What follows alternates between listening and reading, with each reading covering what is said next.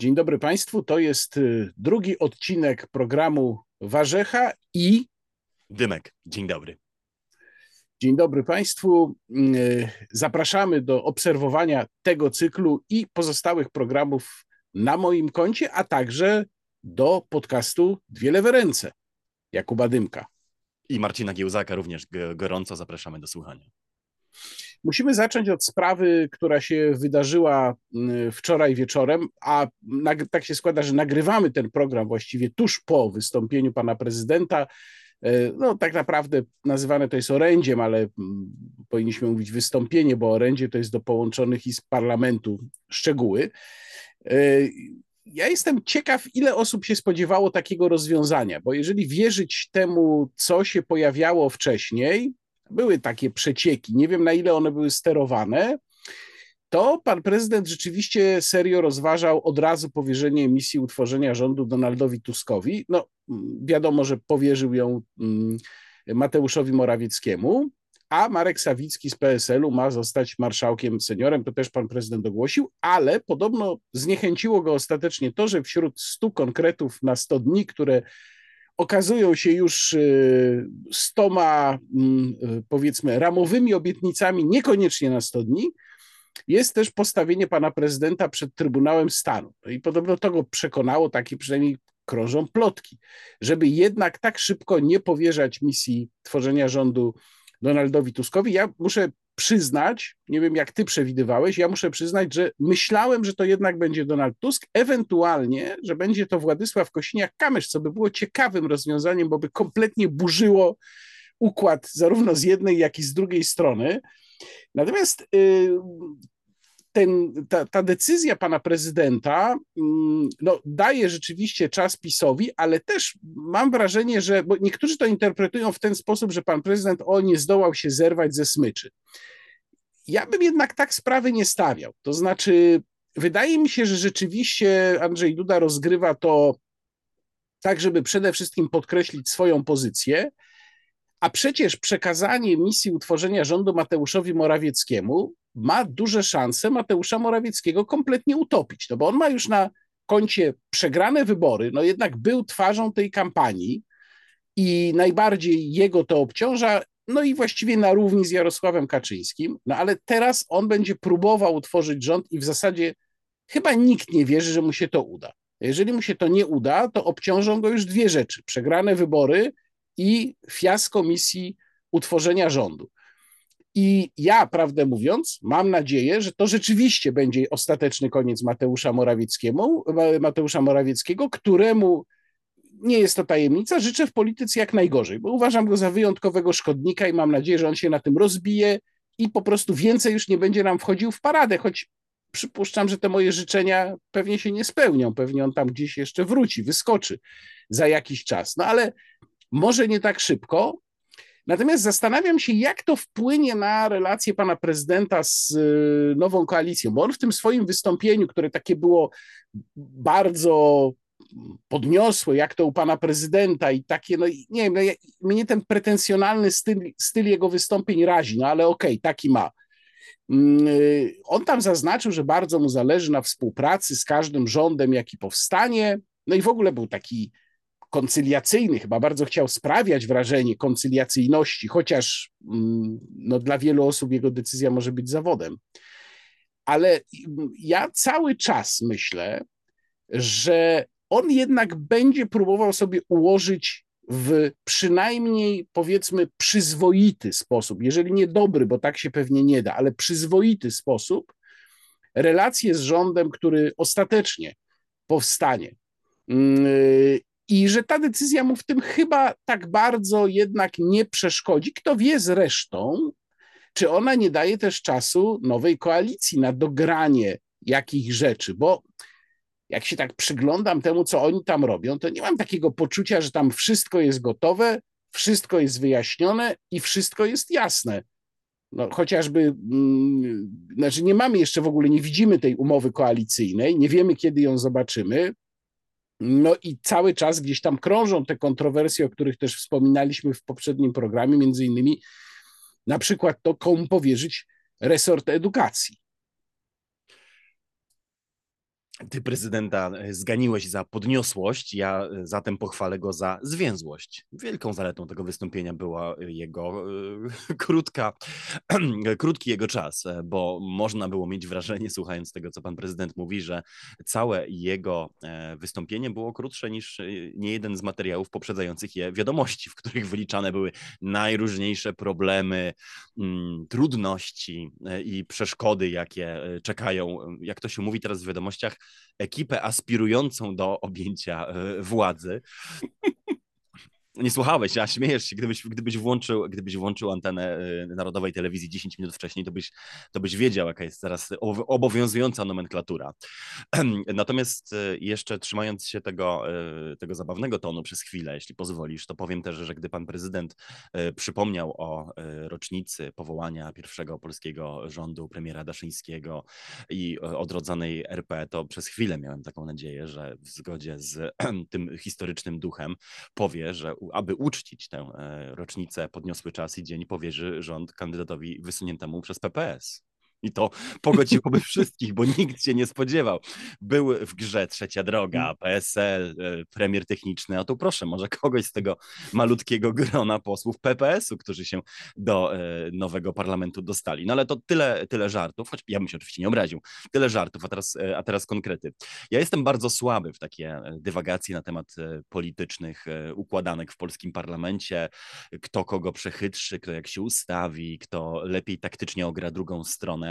Stąd prawdę mówiąc, nie wiem, co e, tkwi w głowie i premiera Mateusza Morawieckiego, i prezydenta Andrzeja Dudy, i jak taktycznie oni chcą tę sytuację rozegrać. Natomiast gdybym miał zabawić się w jakieś takie rozczytywanie sytuacji, czy rozczytywanie pola, to powiedziałbym tak i desygnowanie na marszałka seniora e, polityka trzeciej drogi PSL-u, konkretnie Marka Sawickiego, i ten koncyliacyjny ton wskazuje moim zdaniem, tym bardziej czytany w parze z ostatnim wywiadem premiera Morawieckiego dla Interia.pl, dla Marcina Fiołka i Piotra Witwickiego, cały czas wolę tworzenia jednak tego rządu z y, opozycją, znaczy rządu PiS plus y, trzecia droga, czy PiS plus PSL, co matematycznie jest oczywiście niezwykle trudne, wręcz należało powiedzieć, że matematycznie to się nawet nie składa, a jednak obydwa te sygnały wskazują na to, że tam cały czas jest jakaś nadzieja, wola, może fantazja wręcz, że uda się to jakoś wbrew regułom matematyki i zdrowego rozsądku posklejać do grudnia. Ale poczekaj, poczekaj, Kuba, dlaczego mówisz, że to się nie składa matematycznie? Gdyby wziąć cały klub trzeciej drogi plus cały klub Zjednoczonej Prawicy, to się składa i to nawet z naddatkiem. Rozumiem, że ty masz na myśli sam PSL, tak? Tak, dziękuję za, dziękuję za to wyjaśnienie. Tak, tak. No, masz rację oczywiście, że wraz z całym klubem trzeciej drogi to by się złożyło, nie złożyłoby się z e, PSL-em, no ale chyba Cóż, Szymon Hołownia, który osiągnął tak e, zaskakująco dobry wynik i tak dobrze wypadł w debacie dzięki dystansowaniu się od PiSu, nie chce pod ten topór tak szybko położyć głowy. Tak mi się, tak mi się wydaje, że to z jego e, punktu widzenia nie byłaby najrozsądniejsza, najrozsądniejszy pomysł, ale cóż, no nie takie rzeczy polska e, polityka widziała. Natomiast e, z tego rozczytywania pola ja widzę tyle. Znaczy fantazję o stworzeniu jednak rządu z PSL-em, czy z trzecią drogą, choć może bez, no właśnie, bez z Hołowni. I na to wskazuje zarówno wywiad premiera Morawieckiego, w którym zauważ, on mówi wprost, że mógłby być członkiem takiego gabinetu, w którym premierem byłby Władysław e, Kosiniak-Kamysz. I tu zaraz z pomocą przychodzi wystąpienie pana prezydenta, który też mu od, zaczyna je właściwie od takiej pochwały trwałości, która zawarta jest w politycznym DNA PSL-u. On tych słów nie używa, no ale tak należy je parafrazować. Ciągłość, stabilność. Tak, Marek Sawicki lat. od 30 hmm? lat reprezentuje swoich wyborców. Ja sobie tak pomyślałem, jak to słyszałem od 30 lat, może o 20 lat za długo, no ale rozumiem, że dla pana prezydenta poseł zawodowy, który od 30 lat siedzi w Sejmie, to jest jakaś zaleta. No w tej sytuacji przynajmniej.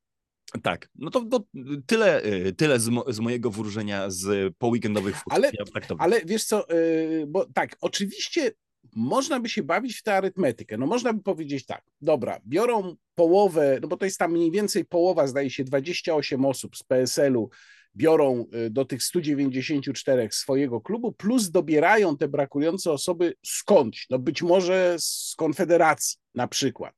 Tylko mnie się wydaje, że często najbardziej oczywiste rozwiązania jednak są najbardziej prawdopodobne i one się dzieją. No bo ja kombinowałem, że dzisiaj, kombinowałem przed tym wystąpieniem, dzisiaj mówię, no bo nagrywamy w poniedziałek, e, że pan prezydent właśnie po to, żeby sobie wyjątkowo dobrze ułożyć te relacje, po to, żeby pokazać e, Jarosławowi Kaczyńskiemu, gdzie go ma, że jednak wyznaczy Donalda Tuska, to by nie było najoczywistsze rozwiązanie. Okazało się, że jednak poszło to najoczywistsze, czyli Mateusz Morawiecki. I myślę, że teraz dalej w kolejnym kroku będzie to samo, czyli nie będzie żadnej udanej kombinacji z PSL-em, nic tu się nie wydarzy, będą próby Mateusza Morawieckiego, one się skończą fiaskiem, będzie normalny, konstytucyjny drugi krok, czyli wybór po prostu przez y, parlament i potem powołanie tego kandydata wyłonionego przez parlament, przez pana prezydenta, co zresztą zapowiedział od razu i tyle. Więc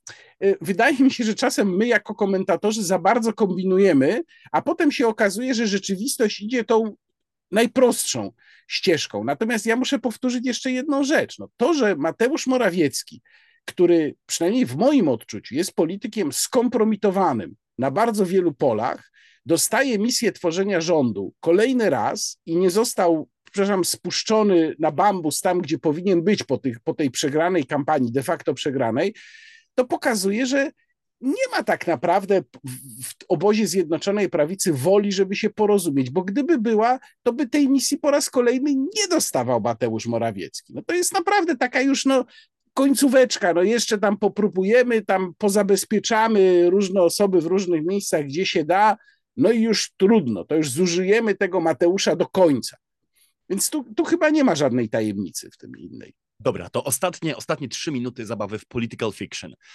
Rząd e, Mateusza Morawieckiego z Kosiniakiem Kamyszem albo Szymonem Hołownią byłby rządem, który w przeciągu jednej kadencji wyniszczyłby każdego z tych trzech e, liderów z oczywistych powodów. Znaczy Mateusz Morawiecki byłby w takim rządzie e, postacią, która, tak jak mówisz, dochodzi już swoich ostatnich dni, tak? no jest, jest ścierany niczym stare klocki hamulcowe w, toku tych jakby bardzo męczącej kadencji słabego rządu, takiego, który ma przeciwko sobie silną opozycję i też dużo zagranicy. E, natomiast z kolei wyborcy y, zarówno PSL-u, jak i e, przede wszystkim trzeciej drogi w takim hipotetycznym e, rządzie nigdy by nie odnowili mandatu swoim posłom, których wybrali przecież dokładnie po to, żeby odsunąć PiS od władzy. Znaczy, przepływ głosów z szerokiego bloku opozycji do trzeciej drogi w ostatnich dniach i tygodniach przed wyborami służył niczemu innemu, jak zbudowaniu taktycznej większości przeciwko PiSowi. Ci ludzie poszli tak. urn y, tak gremialnie, żeby podbić trzecią drogę, żeby odsunąć PiS od władzy. To zresztą była fundamentalna i zasadnicza obietnica e, i Kosiniaka Kamysza i Szymona Hołowni. Co więcej, w przypadku e, PSL-u no jest też tak, że tam e, PiS toczył przeciwko Polskiemu Stronnictwu Ludowemu, przeciwko ludowcom, wyniszczającą wojnę na wsi. Znaczy odbijając im każdą parafię, remizę strażacką, gminę, powiat i najmniejszy nawet okręg, jakby była to najważniejsza bitwa ich życia. E, I PiS był do cna z tej wsi e, eliminowany przez Prawo i Sprawiedliwość. Skądinąd też dlatego stał Nie PiS, tylko PSL. PSL, PSL był eliminowany. PSL był eliminowany przez Prawo i Sprawiedliwość. Skądinąd także dlatego tak mocno e, PSL i Trzecia Droga przesunęły się na pozycję partii drobnego biznesu, przedsiębiorców, JDG i generalnie ludzi niechętnych składkom, podatkom i, i tak dalej na polskiej prowincji, bo nie mieli czego szukać u tych z kolei mieszkańców mieszkańców polskiej prowincji, którzy dzięki socjalnym, e, społecznym programom e, PiSu i dzięki tej redystrybucyjnej twarzy tego rządu e, mieli w ostatnich ośmiu latach realną szansę na poprawienie swojego bytu, tak? No więc znowu, ci wyborcy, którzy dali mandat i PSL-owi i trzeciej drodze, na pewno dwa razy albo i trzy razy zastanowiliby się, czy im go odnawiać, gdyby ci poszli w jakąś formułę, czy to oficjalnej, czy nieoficjalnej kohabitacji z PiSem. Tak mi się, tak mi się wydaje, więc znowu matematycznie matematyczne e, szacunki e, to jedno, ale też realna legitymacja takiej koalicji to drugie i ta legitymacja byłaby niezwykle słaba.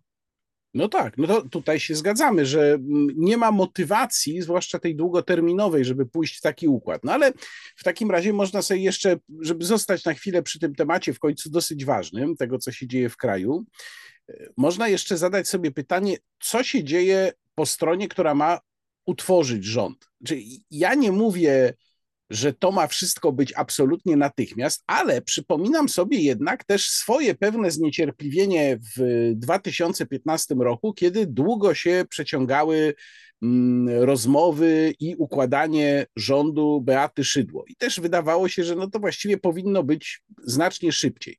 Teraz jest taka zabawna sytuacja, jak nawet widziałem czyjś wpis, że mm, w TVN-ie, jeżeli chodzi o decyzję prezydenta, E, mówi się, że no co on tak długo się decyduje, to już dwa tygodnie od wyborów, a jeżeli chodzi o ułożenie e, rządu nowej koalicji, umowę koalicyjną, to przecież to tylko dwa tygodnie od wyborów, co się tak niecierpliwicie. A w TVP jest z kolei odwrotnie, to znaczy, o, jeszcze dwa tygodnie od wyborów pan prezydent ma czas, ale już umowa koalicyjna powinna być.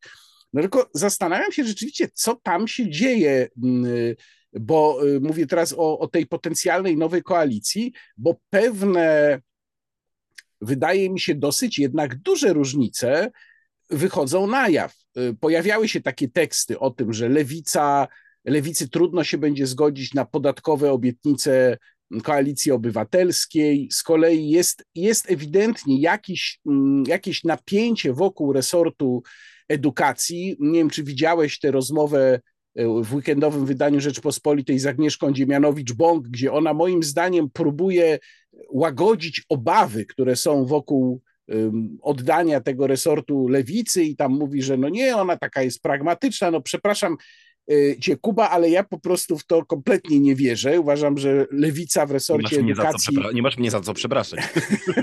lewica w resorcie edukacji nie zapewniłaby Tuskowi spokoju. Znaczy, spowodowałaby cały czas napięcia. Moim zdaniem Tusk tego nie będzie chciał, ale lewica chce tego resortu ewidentnie. No i wreszcie mamy jeszcze jakieś takie dziwne przymiarki. To jest ciekawy temat do rotacyjnego sprawowania urzędu marszałka. No bo y, jest przecież mowa o tym, że Szymon Hołownia dwa lata, y, Włodzimierz Czarzasty drugie dwa lata. Y, no ciekawe, co by było, gdyby się okazało, że kadencja jest skrócona z jakiegoś powodu i tych drugich dwóch lat na przykład nie ma. Mm, ale w ogóle jak mówimy już o takiej rotacyjności, to nie wiem, czy nie należałoby jej wzmocnić. Nie? Dlaczego dwa lata? Może niech się zmieniają co dwa miesiące albo co dwa tygodnie. No, no koncepcja jest taka trochę dziwna, ale, ale też to wszystko pokazuje napięcia wewnątrz tego obozu. Nie wiem, czy one są w stanie, czy one są na tyle duże, że mogą doprowadzić do realnych problemów w utworzeniu tej koalicji, ale też mam takie wrażenie, że. Że tam jednak się trochę więcej gotuje, czy trochę więcej jest tej walki bulldogów pod dywanem, niż się mówi opinii publicznej, że, że są pewne punkty, między innymi właśnie gospodarka, podatki, resort edukacji. Teraz się okazuje też, że Urząd Marszałka Sejmu, drugie stanowisko w państwie, wokół których no, toczy się bardzo poważna rywalizacja. Nie wiem, jakie tutaj będzie rozwiązanie, ale, ale ewidentnie jest tam napięcie. My w naszym programie z Marcinem Giełzakiem lubimy mówić, że istnieje lewica i lewica. Jedna z dużej, a druga z małej e, litery. I ta z dużej, czyli polityczna reprezentacja lewicy e, w polskim parlamencie, nie zawsze jest tożsama z tym, czym lewica napisana przez małe L. Ruch e, społeczny, ludzie o egalitarnych poglądach, czy ci, którym bliższe są idee państwa dobrobytu reprezentują. I e, tutaj ta różnica na lewicę i lewicę nam się bardzo ładnie unaocznia, bo w nowym rządzie Donalda e, Tuska i mm, Szymona Hołowni i Władysława Kosiniaka-Kamysza, który chciałby zacząć od podwyższania kwoty wolnej, wprowadzania nowych ulg podatkowych dla informatyków, zmniejszania składki i powrót do ryczałtowej składki zdrowotnej, partia Razem nie ma czego szukać. I to jest bardzo ciekawe. Mam wiele do stracenia w takim rządzie. Dokładnie tak, dokładnie tak, oczywiście w takim rządzie e, lewica Włodzimierza Czarzastego ma wszystko do wygrania, a lewica Adriana Zandberga ma wszystko do przegrania.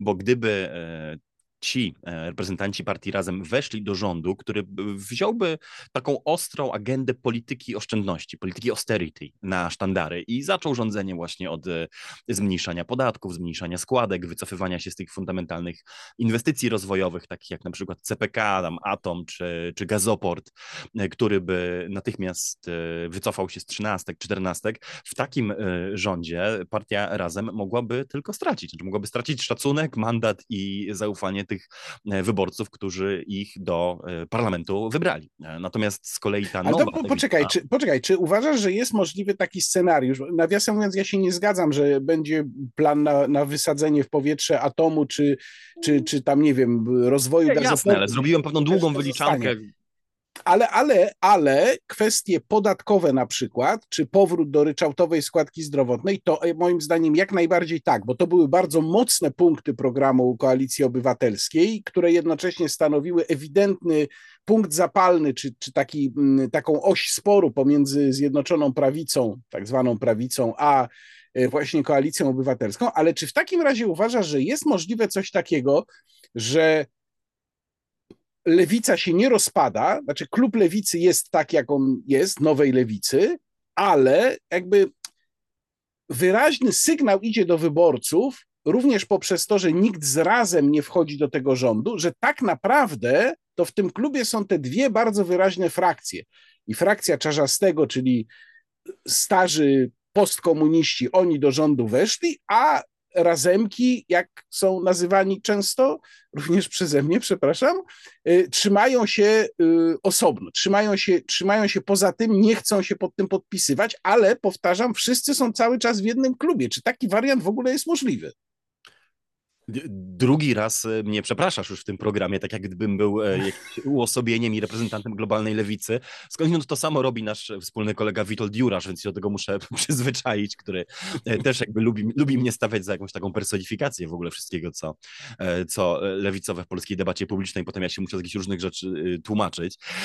Ale ten scenariusz, który rysujesz jest całkiem prawdopodobny, czyli jest niewykluczony. O, jest niewykluczony. Co więcej, zauważ, że z punktu widzenia ewentualnego przyszłego premiera premiera Donalda Tuska, odstawienie partii razem na boczny tor jest e, ze wszechmiar racjonalne. Dlaczego? Dlatego, że on może wtedy powiedzieć, no nie no, my tworzymy taki rząd racjonalny, centrowy, rząd zgody, bez jakichś tam e, radykalnych pomysłów ideologicznych, gospodarczych i, i, i tego całego no właśnie, tego, co on utożsamia z skrajną lewicowością partii, partii Razem.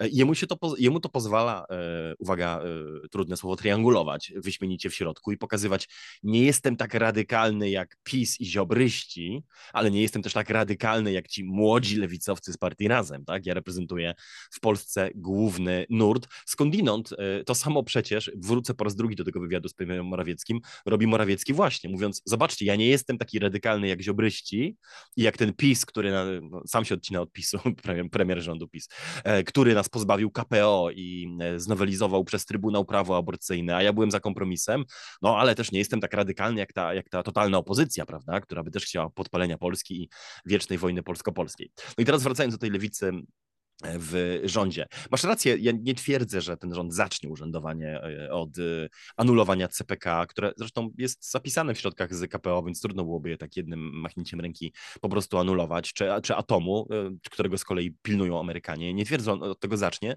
tylko chciałem pewien obraz zbudować, tak? Znaczy rząd, który będzie przede wszystkim skupiony na tematach walki z inflacją, redukcji deficytu, straszenia dziurą Morawieckiego, wprowadzaniem zrównoważonego budżetu i tak dalej.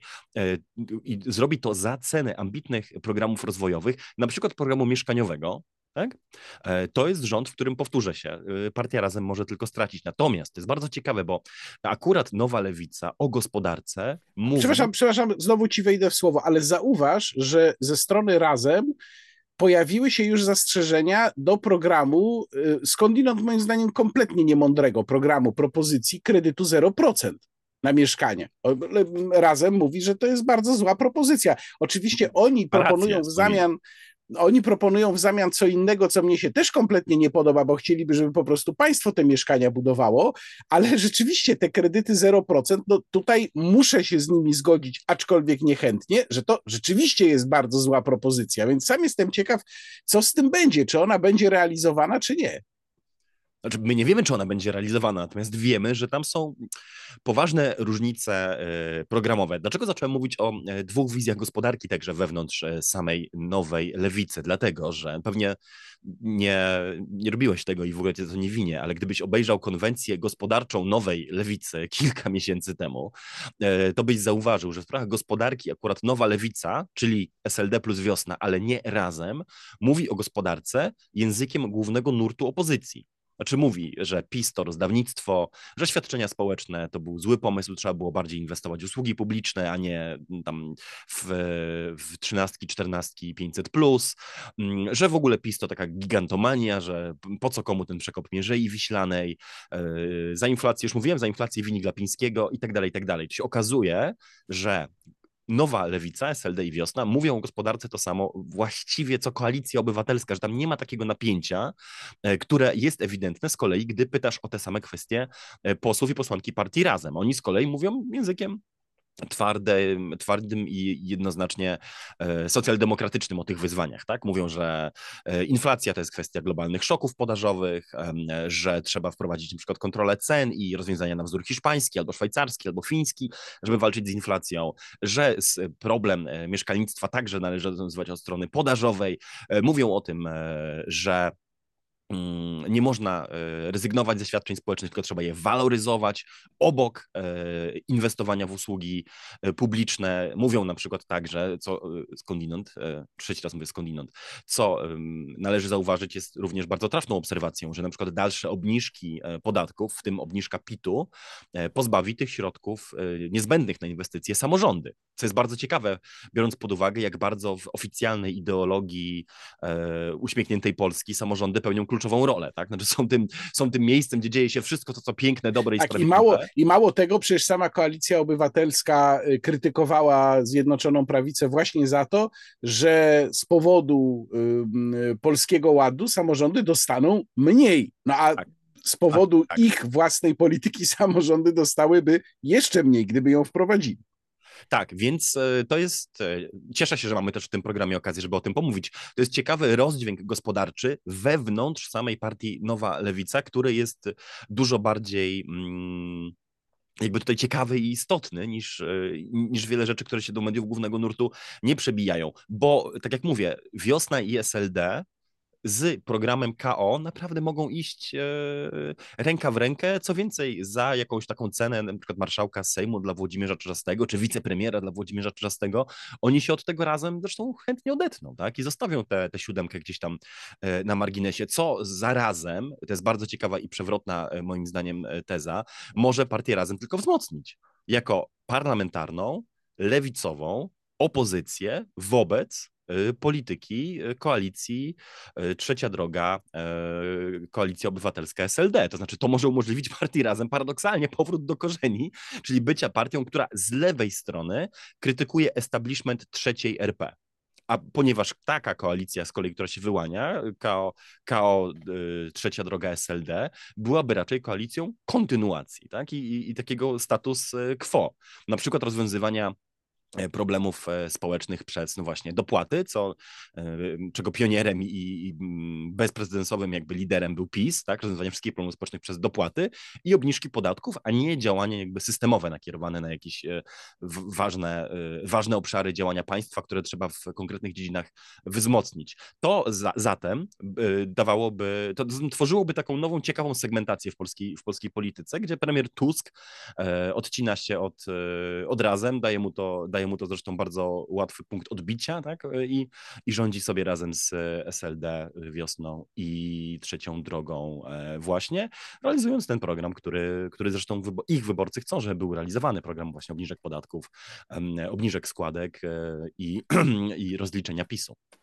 No, ja prawdę mówiąc, trzymam kciuki za te obniżki składek i podatków, chociaż trochę pamiętając rządy mm, Koalicji Obywatelskiej, czy właściwie Platformy Obywatelskiej, wtedy trochę mi się w to nie chce wierzyć. Natomiast rzeczywiście, no, pierwsze posiedzenie Sejmu 13 listopada może się okazać, że najszybciej rozpadającym się w nowym parlamencie klubem będzie klub nowej lewicy. E, no i który się jeszcze może jedno słóweczko, który się jeszcze może pozabijać o kwestię e, Izraela i Palestyny. Yy, tak, to jest też możliwe, bo tam są też rzeczywiście różnice zdań, a jeszcze tak mi przyszło do głowy, żeby zakończyć ten polski wątek, zanim przejdziemy właśnie do wątków mm, zagranicznych, zastanawiam się, czy w najbliższym Marszu Niepodległości pojawią się jacyś politycy Zjednoczonej Prawicy, bo przypominam, że oni nigdy w tym marszu nie chcieli iść, raz tylko na stulecie niepodległości były takie no niby dwa marsze oddzielone, oficjalny prezydencki, w którym oficjele szli i potem ten spontaniczny. Natomiast jak to będzie w tym roku, no nie wiem, warto przypomnieć tutaj, że y, Stowarzyszenie Marsz Niepodległości zostało odbite z rąk y, pana Bąkiewicza y, przez środowisko Konfederacji, więc to, to nie jest już, ci organizatorzy Marszu Niepodległości nie są już bliscy PiSowi. To jest w tej chwili rzeczywiście środowisko znów, tak jak było kiedyś, środowisko Konfederacji. Więc bardzo jestem ciekaw, ruchu, czy po ruchu to, żeby narodowego po, chyba. Ruchu narodowego, no ruchu narodowego w ramach Konfederacji, ale ruchu narodowego, tak masz rację, to słuszna poprawka, bo to on rzeczywiście zawsze to mm, trzymał w ręku i kontrolował. Ciekaw jestem, czy żeby podkreślić y, y, znaczenie sprawy niepodległościowej czy suwerennościowej, ktoś z tych polityków zdecyduje się pójść w Marszu Niepodległości, a myślę, że to będzie miało znaczenie, bo y, za chwilę bardzo ważne będą właśnie sprawy związane z suwerennością, z y, tendencjami, już są ważne, z tendencjami federalizacyjnymi w Unii Europejskiej. Tutaj z kolei ja odsyłam do, do mojego najnowszego wideoblogu na kanale. No ale to może zamknijmy teraz te tematy. To jeszcze dwa słóweczka, tylko dwa słóweczka, bo podatki i składki wspomniałeś, to ja tylko wygłoszę moje stanowisko w, w tym temacie, bo e, sposób naliczania składki e, zdrowotnej w Polskim Ładzie jest absurdalny i go po prostu trzeba zmienić. Tak? I to jest, to jest, myślę, y, w tym momencie już konsensus w Polsce od y, taksówkarza po, po milionera przez y, pielęgniarkę na etacie i lekarza na JDG, że trzeba ten sposób naliczania składki zmienić, bo jest po prostu dysfunkcjonalny, e, powoduje właściwie masową frustrację Polaków, też odwrót od państwa i, e, i radykalne, radykalne przyspieszenie utraty zaufania do całego e, systemu i to jest tragedia. Natomiast chciałbym zwrócić Twoją i słuchających uwagę, że jednak opozycja czy przyszła koalicja, czy jak się teraz mówi, czekaj, politycy aspirujący do rządzenia, mm, e, oczywiście stoją w moim zdaniem niemożliwym do utrzymania rozkroku, gdy z jednej strony narzekają na tak zwaną dziurę Morawieckiego i straszą deficytem, a z drugiej strony obiecują powiększyć go o 40 miliardów poprzez podniesienie kwoty wolnej. Centrum Analiz Ekonomicznych Cenea to policzyło i w jednej z ich przedwyborczych analiz jasno wyszło, że propozycje podatkowo-składkowe Platformy są bardziej y, obciążające dla budżetu niż Konfederacji i Lewicy i to o kilkadziesiąt procent, bo to y, o ile dobrze pamiętam te wyliczenia, a pamiętam je dość dobrze, to propozycje podatkowo-składkowe Platformy y, kosztują 53 miliardy rocznie, e, Konfederacji 38, a Lewicy 32. I Lewica jest jedynym środowiskiem też, które obiecuje jakąś progresją e, zrównoważyć jakby inne, inne zmiany, więc to jest doskonały też moment, dzisiaj nie zdążymy tego zrobić, ale to jest doskonały moment, żeby też e, otwarcie o tym dylemacie zacząć mówić. Znaczy, środowisko Koalicji Obywatelskiej z jednej strony straszy nas dziurą budżetową, ale z drugiej strony przedstawia najbardziej radykalny ze wszystkich środowisk, bardziej radykalny nawet niż Konfederacja, program zmian w świadczeniach, składkach i podatkach, którego nie, nijak, nie propon- nijak nie ma jak zrównoważyć e, wpływami z podatków i to jest jakby coś, co trzeba tutaj koniecznie powiedzieć. Co więcej, te środowiska, na przykład jak Trzecia Droga, e, zarazem mówią o podniesieniu nakładów na ochronę zdrowia, e, czasami nawet do podniesienia nakładów do tam chyba 8% PKB, przy jednoczesnym obiecywaniu obniżenia składki zdrowotnej. To to jest doskonałe pytanie, które należy im postawić. Znaczy, jak oni chcą zwiększać nakłady do PKB, rosnącego polskiego PKB, więc w kwotach bezwzględnych to będą jeszcze większe nakłady, jednocześnie obniżając składki, wprowadzając wakacje ZUS-owskie i wracając wracając do ryczałtu i bardziej preferencyjnych sposobów jej naliczania. To są rzeczy, które po prostu się nie spinają i za mało kto, mało kto moim zdaniem, albo prawie nikt w polskim mainstreamie medialnym ich o to twardo nie pyta. Znaczy, dlaczego narzekacie się... na dziurę budżetową tak. i jednocześnie chcecie ją tymi rozwiązaniami radykalnie powiększyć? Tutaj, tutaj się zgadzam, że faktycznie te pytania nie padają, a powinny padać, powinny były padać jeszcze w kampanii. Natomiast no, tutaj mamy mm, do czynienia z, ze sporem też starym sporem, który również nas tutaj y, dzieli, nas, znaczy mnie, mnie i ciebie, y, czy lepiej, żeby ludzie mieli pieniądze w kieszeni, czy lepiej, żeby te pieniądze były redystrybuowane. Y, no z tym, że faktycznie jak nawet się wychodzi z tego pierwszego założenia, tak jak ja wychodzę, czyli lepiej, żeby ludzie mieli pieniądze w kieszeni, no to nie można budżetu naciągać, bo on nie jest bez dna, to znaczy trzeba, jak się ścina wpływy, to trzeba też ściąć jakieś, że tak powiem, wypływy budżetowe. No i tutaj jest właśnie właśnie ten, ten cienki moment. Ale na pewno do tego tematu jeszcze wrócimy, jak to się skonkretyzuje, no bo na razie nie wiemy, y, jaką część z tych obietnic w ogóle ta nowa koalicja będzie realizować i co z tego zobaczymy w umowie koalicyjnej. Ja mam nadzieję, że część z tych rzeczy po prostu już tam zostanie wyjaśniona. Raczej byśmy mogli oczekiwać, że, że zostanie to tam zawarte, jeżeli to będzie taka umowa koalicyjna na wzór niemiecki, czyli zawierająca również te najważniejsze punkty do realizacji, a nie tylko na przykład podział stanowisk. Więc zamknijmy teraz y, tematy krajowe i mm, zajmijmy się tym, co bardzo rzadko ostatnio mm, jest omawiane i zostało w dużej mierze jakoś zapomniane czy zepchnięte na margines, a mianowicie wojną na Ukrainie. Tutaj y, dzięki za podesłanie bardzo ciekawego reportażu, który, do którego link zresztą y, wrzucam tutaj w opisie filmu. To jest tekst, no taki powiedzmy półanalityczny, półreportażowy który okazał się w tygodniku Time, myślę, że on nie jest jakimś wyjątkiem. Y, dużo takich tekstów wskazujących na spadek zainteresowania wojną na Ukrainie, ogromne problemy Zełeńskiego z utrzymaniem światowej uwagi, a także z namawianiem przede wszystkim Amerykanów na wydawanie kolejnych dużych sum na tę wojnę. Dużo takich analiz się pojawiło. Ta jest o tyle ciekawa, że jest taka właśnie trochę reportażowa. Tam są y, tam jest mowa o, o rozmowach z samym Zełęńskim, są ciekawe wstawki, mm, co mówią oficjele z jego otoczenia. Natomiast ja czytając to, no, no nie chcę powiedzieć, że czułem jakieś, jakąś schadenfreude, bo to może jest niestosowne słowo w tej sytuacji, ale jednak pewną satysfakcję czułem, no bo dokładnie mm, opisuje ten tekst to, co część publicystów, nieduża, w tym ja, przewidywała od wielu miesięcy, jak to się wszystko rozwinie. I prawdę mówiąc, w kontekście tego, co się w tym tekście pojawia, nie będę tu całego tekstu streszczał, trochę już o tym powiedziałem. Generalnie rzecz biorąc, konkluzja jest taka, że Ukraina jest w bardzo ciężkiej sytuacji, że mm, narasta pewnego rodzaju bunt wewnętrzny również, i to w samej elicie ukraińskiej. Jednocześnie nie ma rzeczywistej woli, przynajmniej ja tak odczytuję to, co tam się pojawiło, nie ma rzeczywistej woli walki z korupcją.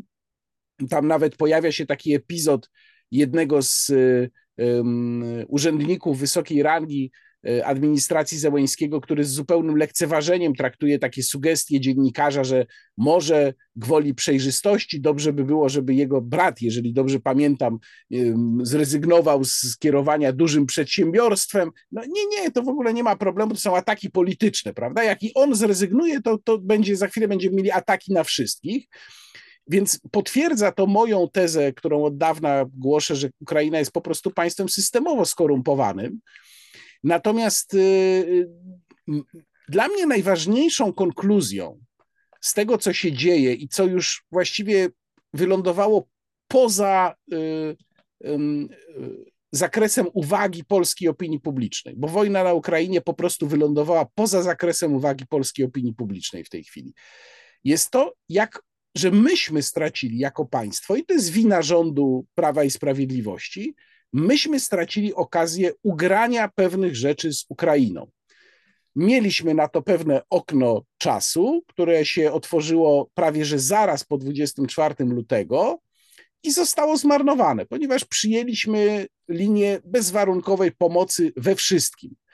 I jeśli chodzi o pieniądze, jeśli chodzi o sprzęt, jeżeli chodzi o przyjmowanie uchodźców ukraińskich, absolutnie bezwarunkowo, i teraz już nie ma do tego powrotu. A tutaj muszę też nawiązać do jeszcze jednej swojej analizy, którą rozwijam w, w najnowszym wideoblogu, a w jeszcze wcześniejszym mówiłem o niej szerzej, Ukraina będzie za chwilę y, zdesperowana, ponieważ najprawdopodobniej, ja tak przewiduję, skończy się to wszystko jakimś zawieszeniem broni w ciągu paru miesięcy, które zostanie wymuszone po prostu na Kijowie okolicznościami, naciskiem amerykańskim i będzie musiała zdobyć pieniądze na odbudowę. Jeżeli w Stanach Zjednoczonych okaże się, że są szanse na wygraną, a potem być może wygrana Donalda Trumpa, nie jest to nieprawdopodobne, tych pieniędzy ze Stanów Zjednoczonych może być bardzo mało, tym bardziej Ukraina przekieruje swoją uwagę na Niemcy. I stanie się w związku z tym um, krajem naciskającym na Polskę, żebyśmy zgodzili się na pewne rozwiązania wewnątrz Unii, które są dla nas skrajnie, moim zdaniem, niekorzystne, bo od tego będzie zależało jej przystąpienie do Unii, a przystąpienie do Unii będzie oznaczało udział w unijnych pieniądzach i w unijnym budżecie. Krótko mówiąc, mam wrażenie, że rozegraliśmy sytuację z Ukrainą najgorzej, jak to się dało. Najgorzej, a ten tekst niestety y, potwierdza, że sprawy rozwijają się w bardzo złym kierunku. Dla nas również. Mnie to uczucie publicystycznej satysfakcji z e, trafnych diagnoz również nie jest e, obce, jak i nie mi jest również czasami uczucie Schadenfreude, ale jednak nie znika mi z oczu również to, że wojna w Ukrainie jest tragedią sensu stricto i sensu largo i jakby trochę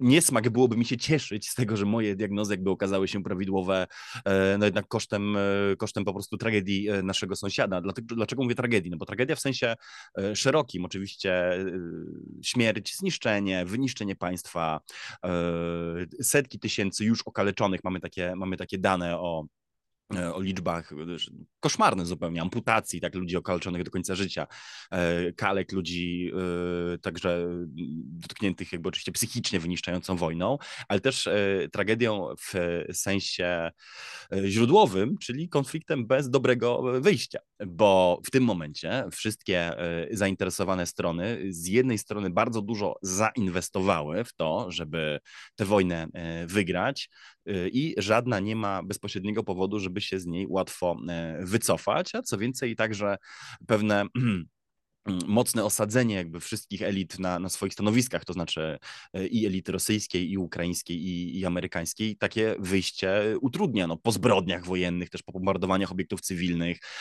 po, po, udokumentowanych, e, po udokumentowanych po prostu atakach na cywili, też nie nie ma łatwej, łatwej drogi dla y, Kijowa, żeby powiedzieć, że puszcza to w niepamięć, czy godzi się na jakieś czy rozwiązanie, rozwiązanie, które byłoby wariantem prawda, ziemi za pokój, czy, czy jakiegoś zamrożenia konfliktu albo, albo scenariusza. A, wi, a, a widzisz, Kuba, a ja, a ja tu bym się z tobą, ja bym, tu bym się z tobą jednak spierał, bo moim zdaniem w, y, na Ukrainie narastają tendencje które by przeczyły temu, co ty mówisz. Mieliśmy jakiś czas temu demonstracje rodzin żołnierzy, którzy walczą tam na froncie od 18 y, miesięcy i przesłanie tej demonstracji było takie, że no dosyć tego, ile można siedzieć w tych okopach, wymieńcie ich na kogoś innego ale jest problem z tą wymianą, w tym tekście zresztą, o którym, od którego zaczęliśmy, też jest to opisane, ponieważ ludzie się wcale nie garną do tego, żeby jechać na front. Trzeba powoływać ludzie ludzi elity, już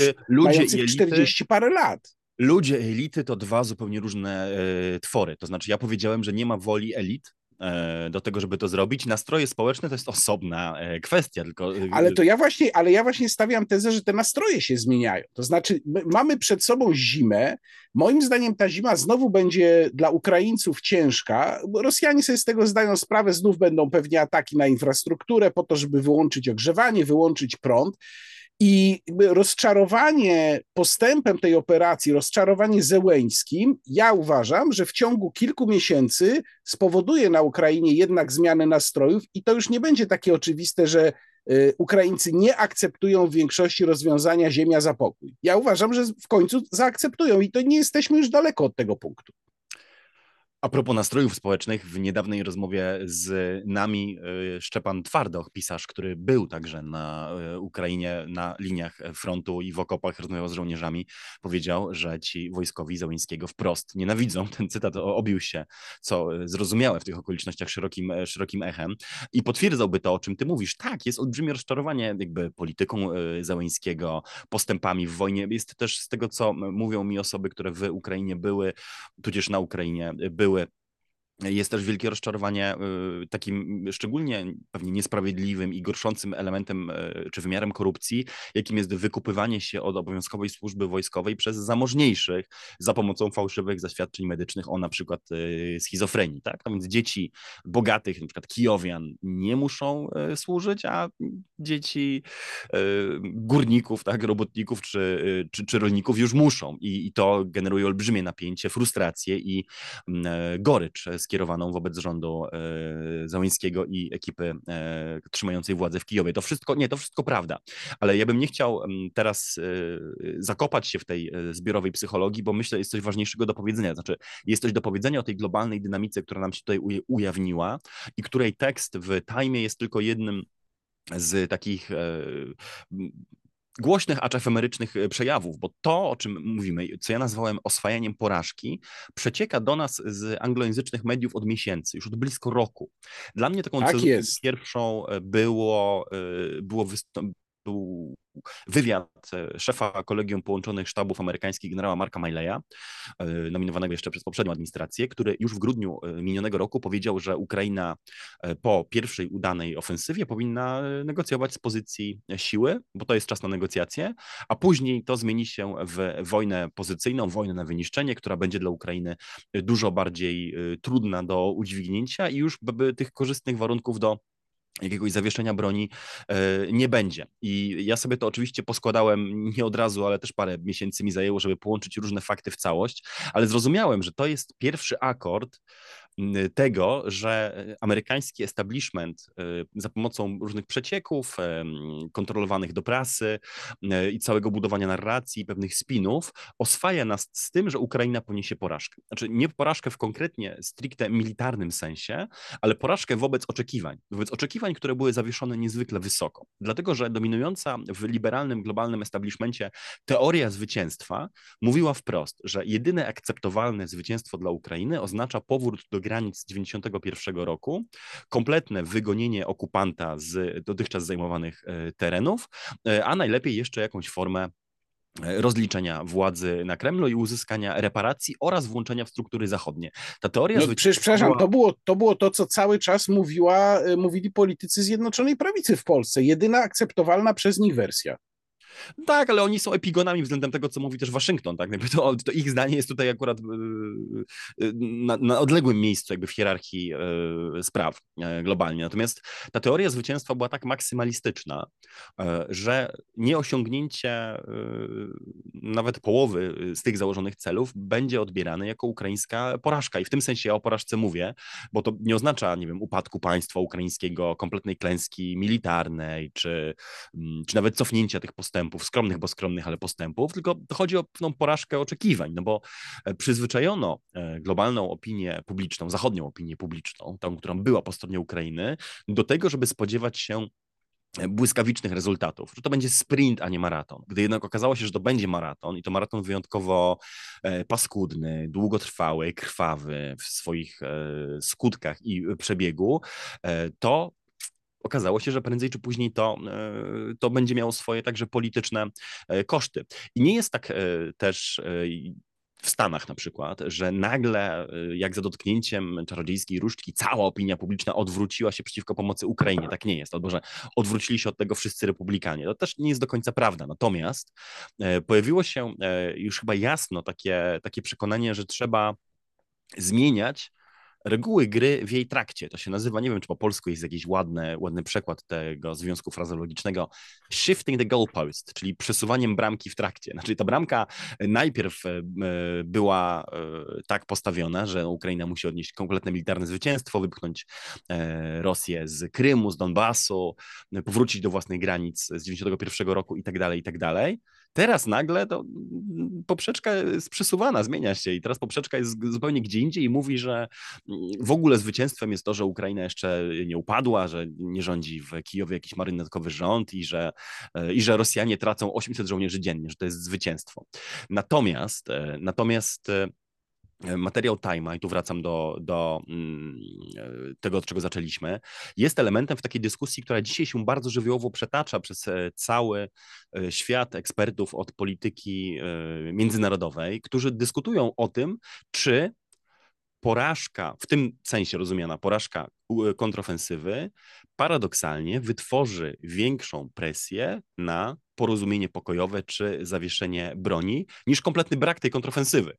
To znaczy, że gdyby nie było tych oczekiwań i one nie zostały w jakimś sensie e, nie powstałby zawód względem tych wysokich oczekiwań, to nie byłoby też tej presji, ale skoro one powstały i skoro było oczekiwanie, że ta kontrofensywa ma y, przynieść rozstrzygający rezultat i to się nie udało, to nagle znowu y, widnieje ta presja. Oczywiście presja, y, za którą także stoi wojna Izraela z Gazą, z Palestyńczykami, która tworzy przekonanie, że również trzeba będzie alokować środki inaczej, inaczej będzie rozłożona uwaga globalnej opinii publicznej i priorytety Waszyngtonu w rozwiązywaniu poszczególnych konfliktów konfliktów. Ja nie wiem, czy Ale to by był, zobacz, zobacz, jaki to by był gigantyczny błąd Zełęńskiego. Znaczy, ja myślę, że ty możesz mieć absolutnie rację, że rzeczywiście to tak może wyglądać i, i takie może być znaczenie tych rozkręconych oczekiwań, ale przecież te oczekiwania rozkręcał w dużej mierze sam Zełęński. No można powiedzieć, dobrze, rozkręcał je dlatego, że potrzebował y, broni, środków, pieniędzy, więc było to uzasadnione. Natomiast pytanie, czy przewidywał właśnie taki skutek, o którym ty mówisz. I tu jeszcze, przepraszam, tylko wrzucę mm, taki ciekawy ciekawe dane. Ja omawiałem szerzej w, w swoim wideoblogu najnowsze Transatlantic Trends y, German Marshall Fund, y, gdzie zbadano kilkanaście krajów, tak jak to co roku robią, zbadano kilkanaście krajów. Tym razem zapytano y, między innymi respondentów w tych krajach, jakie działania wobec Ukrainy w związku z wojną oni by byli gotowi podjąć. I tutaj ciekawe jest porównanie tego, jakie są odpowiedzi w Stanach Zjednoczonych i w Polsce na dwa pytania. Jedno, zaoferować członkostwo w NATO. No i tutaj 71% w Polsce jest za, 18% przeciw, a w Stanach jest to 61% za. 20 przeciw, czyli poparcie dla ukraińskiego członkostwa w Stanach jest o 10 punktów procentowych niższe niż w Polsce. I drugie pytanie, to jest jeszcze ciekawsze, zaoferować y, pomoc finansową dla rekonstrukcji, odbudowy Ukrainy. Polska tu jest, Polacy są średnio entuzjastyczni w porównaniu z innymi, 71% za, 18% przeciw. Yy, najwięcej Portugalczycy, 86% jest za. Ale Amerykanie są na drugim miejscu od końca. 57% tylko jest za tym, żeby zaoferować Ukrainie pomoc finansową, jeśli chodzi o odbudowę, 28% jest przeciw. Więc to jednak oczywiście to, to nie są y, badania, gdzie by podzielono respondentów na republikanów i demokratów, ale mimo wszystko to jednak moim zdaniem pokazuje ten odwrót również amerykańskiej opinii publicznej, który zresztą potwierdzają także inne badania. To nie jest odwrót, oczywiście masz pełną rację, to nie jest odwrót taki radykalny na zasadzie zostawmy ich w ogóle już samym sobie, niech se tam z, umierają pod, tym, pod tymi rosyjskimi pociskami, ale sceptycyzm narasta i kandydaci na urząd prezydenta też się będą musieli z tym liczyć. Hmm. Ty polecałeś kilka swoich tekstów, to ja też e, skorzystam z tej okazji, e, odeślę do mojego wywiadu z Lily e, Lynch z Alameda Institute i korespondentką New Statesmana w Europie, która udzieliła mi takiego wywiadu pod tytułem Realiści mieli rację, a sam wywiad był kontynuacją jej tekstu o tym samym tytule, gdzie przekonywała, że właśnie ci, którzy mówili, że Zachód fundamentalnie nie ma woli do realizowania działań, o których mówi. Innymi słowy, że jest wielka przepaść e, między rzeczywistością a obietnicami, wielka przepaść retoryczna. Otóż Zachód mówi, że zrobi bardzo wiele, ale realnie za tym nie idą konkretne kroki. I ona wymienia wiele przykładów tego, dlaczego tak nie jest. W tym jej zdaniem, ja się z nią zgadzam, najbardziej znaczący, czyli na przykład konkluzję szczytu NATO w Wilnie, gdzie to nie przecież żadni lewicowi, prorosyjscy politycy opcji apizmentu powiedzieli nie e, Ukrainie w NATO, tylko powiedział to Joe Biden, tak, który jasno jakby tę perspektywę e, przekreślił. Mm, ale ale to, to, to był trend o tej Lily Lynch i o tym wywiadzie, który gorąco polecam. Natomiast to, co mówisz o opinii publicznej w Stanach, e, wymaga jeszcze jednego ciekawego uzupełnienia. Otóż e, prezydent Joe Biden e, przyznał mi rację, znaczy nie imiennie, ale w jakimś sensie to się stało, ponieważ zmienia nie się... Nie bądźmy już tacy skromni przesadnie. Tak. Bo retoryka, retoryka rzeczywiście Białego Domu się zmienia istotnie także pod presją republikanów, ponieważ teraz prezydent Biden mówi, że pomoc dla Ukrainy To jest de facto pakiet stymulacyjny dla amerykańskiej gospodarki. I to jest ciekawe, bo kiedy ja to pisałem, to oczywiście wiesz, drżała mi ręka, bo się bałem oczywiście od czego i od kogo zostanę wyzywany przez polski komentariat. Jak śmiesz mówić, że Amerykanie pomagając Ukrainie, to tak naprawdę sami sobie pomagają. Dziś jest to element oficjalnej retoryki Białego Domu. Prezydent Biden mówi zresztą zgodnie z prawdą, że y, pomoc dla Ukrainy ma taki sens i ma taki wymiar, że po prostu my tutaj rozbudowujemy własną y, zbrojeniówkę i wyniszczamy rosyjski potencjał y, wojskowy, de facto jeszcze inwestując pieniądze w miejsca pracy tu w Ameryce. I to nie jest tylko retoryka prezydenta, ale to zostało e, policzone. Policzył na przykład Steven e, Semler, taki analityk, który w ogóle zajmuje się na co dzień e, wgląd, przyglądaniem się budżetowi Pentagonu i Semler to policzył, wynika jasno z jego szacunków, że 60 centów z każdego dolara na pomoc militarną Ukrainie wraca natychmiast do amerykańskiej zbrojeniówki, więc jest to, jest to, jest to y, naprawdę niebagatelna, powiedziałbym, inwestycja w sam, w sam amerykański przemysł i, i rozbudowę bazy przemysłowej y, na potrzeby kolejnych konfliktów, czy na potrzeby w ogóle po prostu też pęczniejącego w szwach budżetu, budżetu Pentagonu. Natomiast oczywiście to, że Biden teraz tak mówi, jest ciekawą um, zmianą w przestrzeni zarówno retorycznej, jak i politycznej, no bo widzimy, widzimy, jak bardzo przesunęła się znowu poprzeczka z obrony globalnego ładu, wartości y, humanitaryzmu, porządku i demokracji, prawda, bo taka była retoryka na początku, do słuchajcie, musimy pomóc Ukrainie, bo nam się to opłaca, prawda, w, i, i, zwraca w postaci miejsc, e, miejsc pracy. Widoczne to też było, gdyby ktoś chciał być naprawdę już takim skończonym cynikiem, to widoczne też było oczywiście w poziomie emocjonalności reakcji prezydenta Bidena na atak Hamasu na Izrael i na atak Rosji na Ukrainę to po prostu widać było, że Biden gotuje się w środku, gdy mówi o y, cywilnych ofiarach zamordowanych przez Hamas, że nie daje mu to spokoju. Widać było, że, że buzuje w nim gniew, a nie widać było tego w jego wystąpieniach w Kijowie czy Warszawie, gdzie owszem była pewna, pewnego rodzaju troska widoczna, prawda, przejęcie, jakieś poczucie misji, ale to nie był prezydent, który gotuje się z wściekłości, a kwestia, e, a kwestia Izraela na pewno jest mu po prostu y, emocjonalnie bliższa i to nie od dzisiaj, tylko od lat 80., mm, od kiedy, y, od kiedy po raz pierwszy został szefem e, Senackiej Komisji Spraw e, Zagranicznych, czy awansował w tej komisji. Mm, więc tak, więc tak, jest, no to, jest to widoczna razie... zmiana.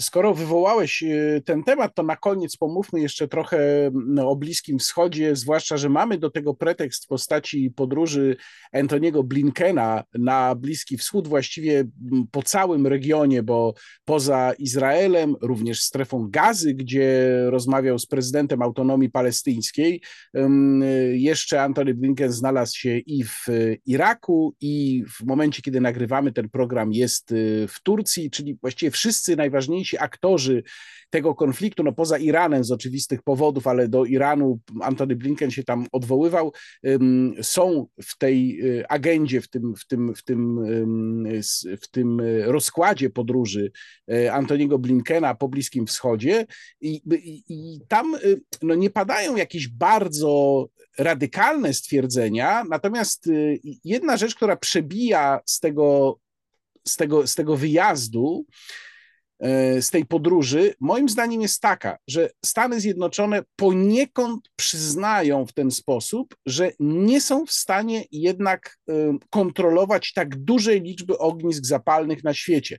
No bo z jednej strony mamy Bliski Wschód w tej chwili, najnowsze, mamy oczywiście Ukrainę drugie, potencjalnie cały czas mamy Tajwan. Chociaż wydaje mi się, że to nie jest jakieś bardzo prawdopodobne ognisko w najbliższym czasie, takiej krótkiej perspektywie, ale w średniej to już nie wiadomo. Antony Blinken oczywiście dużo mówił o tym, że przede wszystkim trzeba położyć e, nacisk na ewakuację cywilów i te wszystkie aspekty humanitarne operacji Izraela w Gazie, ale tam też się pojawiały w jego wypowiedziach akcenty dotyczące jakiegoś bardziej długoterminowego rozwiązania. On z Mahmudem Abbasem rozmawiał między innymi o tym, chociaż żaden komunikat po tym spotkaniu się nie pojawił, ale rozmawiał podobno o tym, jak e, e, wyobraża sobie prezydent autonomii palestyńskiej rządy w Gazie i w ogóle funkcjonowanie strefy gazy po zniszczeniu Hamasu przez Izrael. Czyli jakby no, założenie jest takie, że Hamas zostanie zniszczony, a przynajmniej wyparty ze strefy gazy, że straci tam swoje ośrodki w wyniku operacji izraelskiej, no ale już jest pytanie, co dalej. E, oczywiście truizmem będzie stwierdzenie, że żadnemu amerykańskiemu prezydentowi nie udało się zrealizować planu pokojowego e, dla Bliskiego Wschodu, a prób było tyle, że ja nawet nie jestem w stanie ich policzyć. Natomiast tutaj nie ma jakiegoś wielkiego planu, tutaj jest takie, no, mam wrażenie, próba gaszenia pożaru przede wszystkim. I zawsze wtedy w takiej sytuacji pojawia się gdzieś tam u mnie z tyłu głowy pytanie, czy taka sytuacja, w której Stany Zjednoczone niejako pośrednio nieotwarcie, między wierszami, przyznają się do pewnej słabości, do tego, że nie są, że, że muszą ten pożar gasić, bo nie byłyby w stanie go opanować, jakby on się rozpalił do pełna. Czy to jednak nie, nie ma paradoksalnie takiego ośmielającego, zachęcającego y, działania na potencjalnych rywali czy przeciwników Stanów Zjednoczonych? I szczerze mówiąc, ja bym się tego obawiał. Ja tej teorii, która nazywa się fachowo w żargonie failure of deterrence w ogóle nie kupuję, to znaczy nie kupuję e, wizji polityki zagranicznej e, i obronnej Stanów Zjednoczonych, w której e, porażka na jakimś jednym froncie natychmiast ośmiela przeciwników na innym i to są, to jest zawsze system naczyń połączonych, który skutkuje tym, że jeżeli gdzieś Ameryka popełni błąd, to natychmiast w tym konkretnym regionie świata ujawnią się wszyscy jej przeciwnicy. Ale, no, ale Kuba, przepraszam cię, ale Afganistan Afganistan. Twoim zdaniem Afganistan, wycofanie się z Afganistanu nie miało takiego y, wpływu na działania Rosji? Znaczy, jak mówi zabawna, e, zabawna anegdota, e, po wycofaniu się USA z Wietnamu NATO się rozpadło. Znaczy, wiesz, oczywiście e, Afganistan, Afganistan, Afganistan jest tutaj łatwym przykładem, tylko możemy się spierać, czy on jest wyjątkiem od reguły, czy raczej regułą. Na pewno, oczywiście, na pewno wizerunek USA jako państwa mm, niesterowalnego ośmiela e, i Władimira Putina, i Xi Jinpinga, i, i w ogóle przeciwników Stanów Zjednoczonych, tylko że ta teoria jest za prosta. Teoria, która zakłada, że wszyscy aktorzy polityki międzynarodowej kierują się wyłącznie wizerunkiem Stanów Zjednoczonych, jakby w ogóle unieważnia jakby ich wewnętrzną politykę, to czy muszą się okay. liczyć państwem, czy nie, jak widzą swoje regionalne interesy, gdzie w tym momencie są najważniejsze dla nich konflikty, co są w stanie zaryzykować? I tak dalej, i tak dalej. To znaczy e, Mao nie zaatakował Tajwanu, gdy jego przewaga militarna była no, niepomiernie większa niż, niż dzisiaj i Stany Zjednoczone nie były wtedy jeszcze gwarantem bezpieczeństwa Tajwanu, a my cały czas zakładamy, że po pierwszej e, porażce Stanów Zjednoczonych, czy po pierwszym fiasku Stanów Zjednoczonych Xi Jinping natychmiast na Tajwan wkroczy, prawda? Znaczy ta teoria po prostu jest e, za prosta, ona jest użyteczna, e, wiesz dla jakiej frakcji? Ona jest użyteczna dla frakcji ludzi, którzy mówią, że Ameryka musi być hegemonem zawsze i wszędzie, bo jeżeli skądkolwiek się wycofa, to natychmiast, prawda, jej mm, przeciwnicy to wykorzystają i, i dojdzie do jakiejś krwawej wojny. Zgadzam. A bo to jest pytanie, nie, bo to jest pytanie, w jakich okolicznościach się wycofuje, bo mogę nawet przyznać ci częściowo rację, że Afganistan jest łatwym przykładem ale jednak zobacz, co tam nastąpiło. Znaczy, Stany Zjednoczone nie wycofały się, zostawiając jakiś porządek, tylko wycofały się, po czym właściwie natychmiast po, im, po ich wycofaniu, w, jak się okazuje, próżnie i miejsce, które się okazało po prostu porażką, no nie, nie zostało przez nich przekształcone tak, jakby sobie to wyobrażali, natychmiast wszedł Taliban. No więc gdyby to było wycofanie na zasadzie uporządkowanego wycofania, zostawiamy dobrze funkcjonujący kraj, on jest w stanie się obronić, jest w stanie normalnie działać. Okej, okay, inna sprawa, czy w ogóle wierzymy, że to jest możliwe. Ale tutaj tego nie było. No tutaj był ewidentny pokaz słabości. E, wiesz co, nie chcę się zakopywać w tę polemikę, bo jest jeszcze kilka rzeczy ważnych, które warto tutaj y, przywołać. Znaczy, ona jest wartościowa i, i, i, super byłoby się kiedyś o to szerzej pospierać, tylko ja mam jeszcze parę rzeczy, które, które chciałem tutaj wyrzucić. Jedną z nich jest, a właśnie, Antony Blinken, ciekawostka. Antony Blinken y, ma jeden w ogóle problem natury dość humorystycznej, mianowicie Antony Blinken napisał essay dla Foreign Affairs, w którym pis, pisze, że Bliski Wschód jest bardziej pokojowy niż kiedykolwiek, że nasze działania przyniosły największą stabilizację regionalną, e, że nasza polityka zagraniczna się udała i właściwie to z, z, wszystko jest świetnie. No po czym e, magazyn poszedł do druku, wydrukowano te wszystkie rzeczy, gdzie on mówi, że Bliski Wschód jest najspokojniejszy od 20 lat, że nasza polityka przynosi skutki, że Izrael właściwie nie ma już problemów e, innych niż zachodni brzeg, że wszystko jest świetnie. I ten i magazyn poszedł do druku i to wydrukowano. Następnie w panice jak się spekuluje, pod presją Białego Domu, usunięto te fragmenty tekstu Blinkena ze strony internetowej. Czyli esej dzisiaj Blinkena w Foreign Affairs, jeżeli go otworzysz na stronie internetowej, nie ma, jest e, ocenzurowany z tych fragmentów, które no, zostały 7 października po prostu bardzo brutalnie zweryfikowane przez rzeczywistość. I to, jest, y, I to jest jakby taka ciekawostka, którą tutaj warto, y, warto zostawić. Myślę, że, że coś tam, y, że dodaje kolorytu całej tej rozmowie. Natomiast jeżeli chodzi o samą rolę Stanów Zjednoczonych w tym konkretnym konflikcie, to ona jest bardziej też zniuansowana niż wydawać by się mogło, bo Antony Blinken dzisiaj uprawia swoją wersję kissingerowskiej dyplomacji rotacyjnej, czyli shuttle diplomacy i lata ze stolicy do stolicy E, tu był w Jordanii, tu w Egipcie, w Iraku, e, Izraelu, rozmawiał z Mahmoudem Abbasem, przywódcą autonomii palestyńskiej i tak dalej, i tak dalej, e, próbując uzyskać coś niezwykle trudnego, to znaczy jakąś regionalną koalicję, która odpowie na pytanie, którego ewidentnie nie zadaje sobie rząd premiera Benjamina Netanyahu, czy właściwie dzisiaj rząd wojenny, koalicja zgody narodowej, mianowicie pytanie, co będzie dzień po? Znaczy, co będzie dzień po? Eliminujemy Hamas, niezależnie od, już od tego, jak brutalnie, z jaką nieproporcjonalną siłą, jakim kosztem ofiar e, cywilnych e, i, i tak dalej. No i co dzieje się dzień później? E, dziś w Haaretz, izraelskim piśmie e, ukazał się bardzo ciekawy tekst, który, który wskazuje na podstawie przecieków z właśnie amerykańskiego Departamentu Stanu, że coraz bardziej Blinken e, i ekipa Bidena jest zirytowana, rozczarowana i w jakimś sensie przerażona tym, że nikt w Izraelu, znaczy przepraszam, w Tel Awiwie, w rządzie premiera Netanyahu, nie zadaje sobie tego pytania. Znaczy nikt w ogóle nie zajmuje się tym, co ma być później i jaka, jaki scenariusz polityczny ma się po tej operacji militarnej, po tej inwazji e, wyłonić. E, I e, Stany Zjednoczone, to a propos też tych tez różnych o wycofywaniu się, Stany Zjednoczone znowu są taką.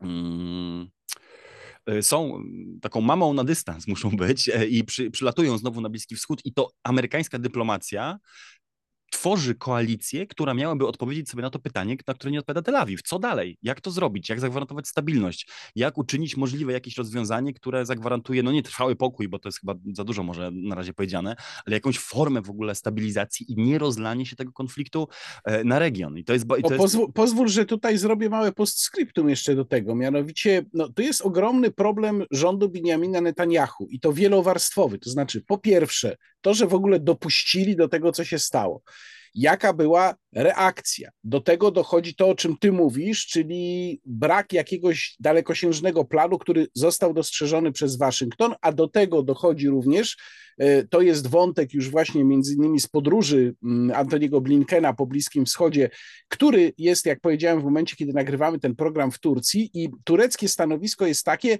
że rząd Benjamina Netanyahu się w zasadzie spalił. Znaczy Turcja uważa nadal Izrael za bardzo istotnego partnera i to nie jest kwestia tego, żeby zerwać kontakty z Izraelem jako takim, mimo że tam napięcie jest dosyć duże, ale to jest właśnie bardziej napięcie między Ankarą a rządem, tym konkretnym rządem Benjamina Netanyahu, niż między Ankarą a Izraelem jako całością. Więc z tamtego kierunku, od gracza, który też jest bardzo istotny w tym całym układzie, jest presja znów, że no, to jest partner, ten konkretny partner, który w tej chwili kieruje tym państwem Izrael, jest partner, który, z którym jakby za bardzo już się nie da rozmawiać. I zastanawiam się, czy jak tych, tych presji z różnych kierunków nie będzie dużo, no to czy to jednak nie spowoduje w którymś momencie wywrócenia się tego rządu, a jeszcze trzeba pamiętać, że tam się przecież na dobre nie rozpoczęło śledztwo w sprawie przyczyn tego, co się stało to na razie jest na jakimś tam wczesnym, dopiero początkowym etapie, ale przecież w końcu to śledztwo się rozkręci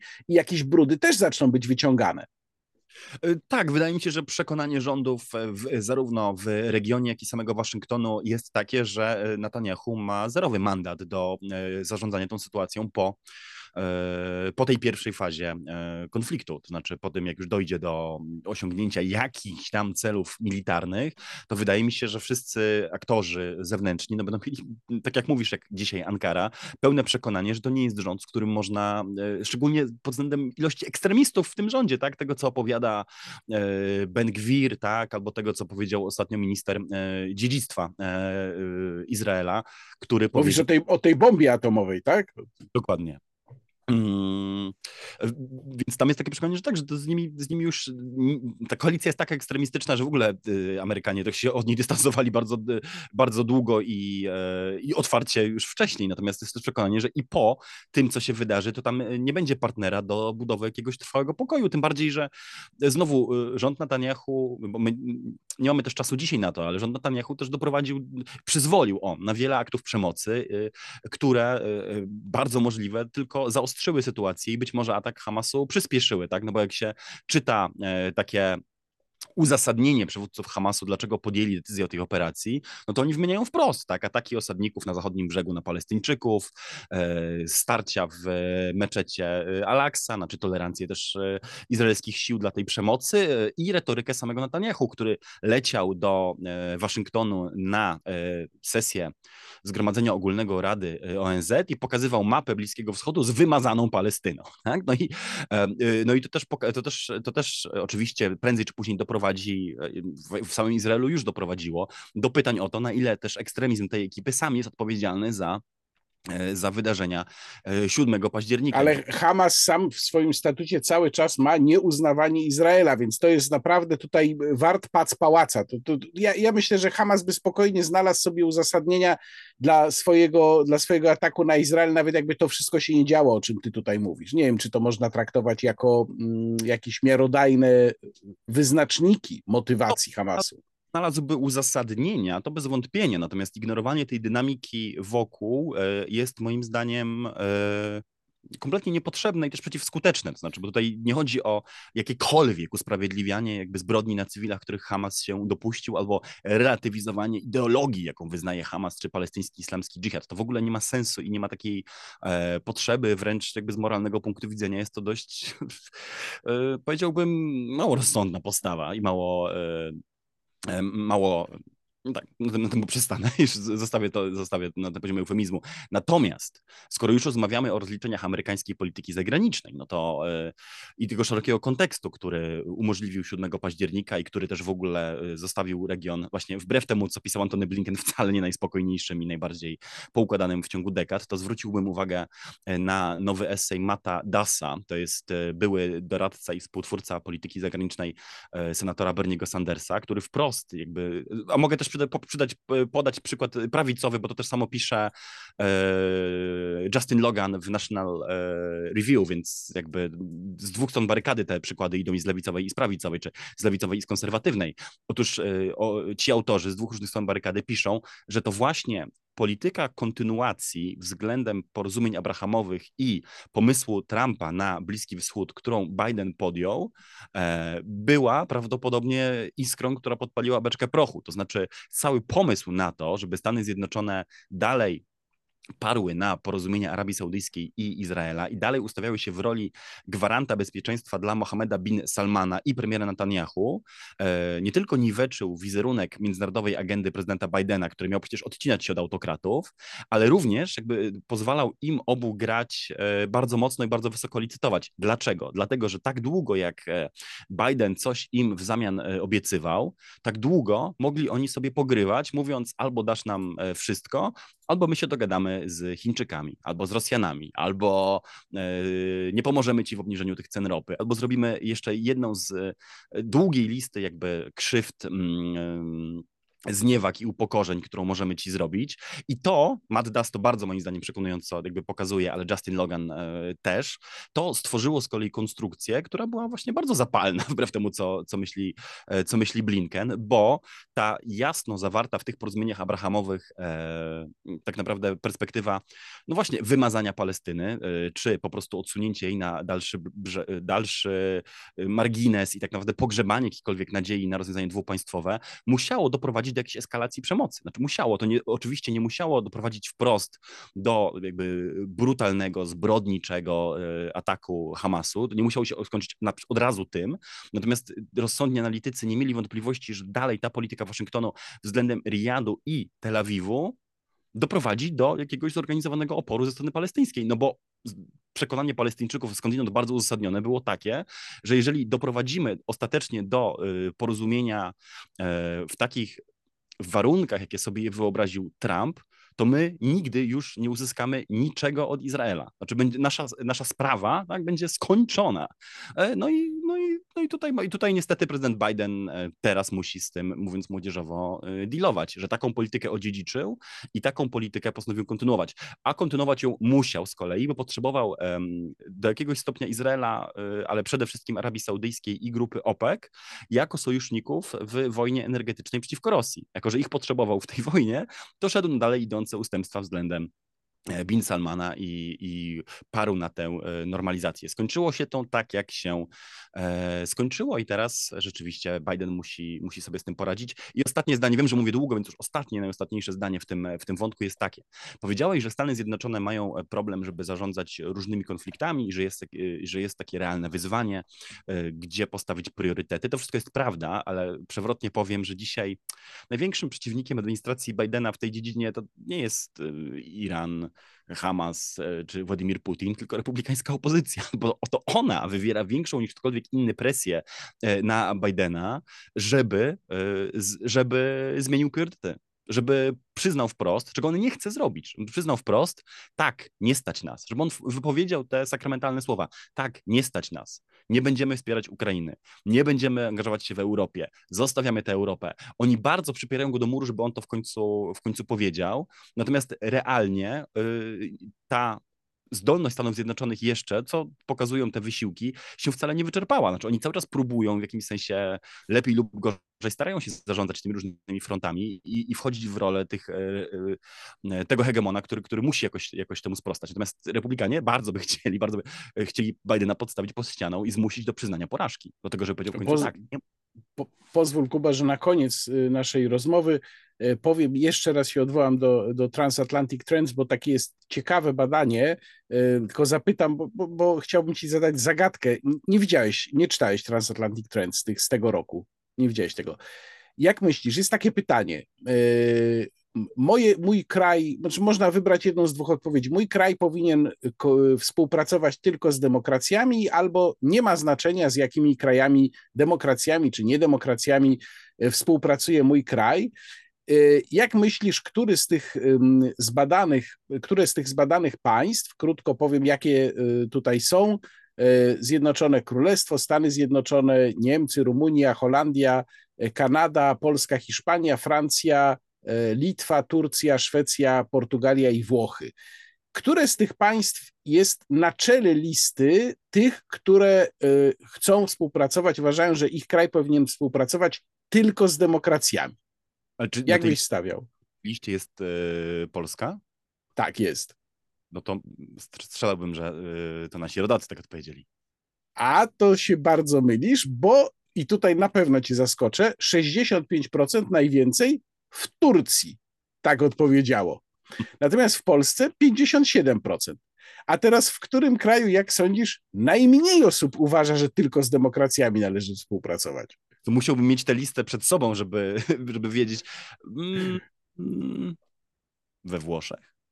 Nie, w Stanach Zjednoczonych. 36% uważa, że tylko z demokracjami, a 40% uważa, że niekoniecznie z demokracjami. Taka ciekawostka. Turcy okazują się zafiksowani na punkcie tego, żeby współpracować tylko z demokracjami, a Amerykanie skrajny pragmatyzm. Ciekawostka na koniec naszej rozmowy. To dobrze tłumaczy na przykład dr Karolina e, Olszowska z Instytutu Badań nad e, Turcją, która mówi o tym, jak duża zmiana w e, takiej świadomości społecznej Turków się dokonała w ostatnich latach, że pomimo tego, że my odsądzamy Erdogana od czci i wiary i uważamy za, za autokratę, to awans społeczny i takie rosnące, tak naprawdę globalne aspiracje Turków e, każą im myśleć o sobie jako o państwie fundamentalnie europejskim i demokratycznym, co skądinąd potwierdzałyby także i moje obserwacje z Turcji, gdzie byłem rok temu, nie do końca w wcale w dziennikarskich y, celach, ale jednak parę rozmów tam odbyłem i tam również to przekonanie, że Turcja jest państwem całkowicie bezsprzecznie należącym do Zachodu i, i tak naprawdę w wielu dziedzinach swoim i pragmatyzmem, i dojrzałością, i sprawczością ten Zachód wyprzedzającym, jest przekonaniem wśród elit bardzo, bardzo y, powszechnym. Tak jest. Na następny Twoje... raz to tylko musisz mi dać tę listę, listę chociażby do wyboru wcześniej na ekran albo do ręki, bo, e, bo tutaj moim zdaniem miałem trochę e, pod, pod Tak zrobię, ale, ale, to, ale nie ma tu żadnej nagrody ani kary, więc nic nie tracisz. E, tylko jeszcze ostatnia kompletnie rzecz z tego samego badania. Turcja zanotowała największy wzrost spośród wszystkich krajów, co prawda z bardzo niskiego pułapu, jeżeli chodzi o to, jak postrzegany jest stan demokracji w Twoim kraju.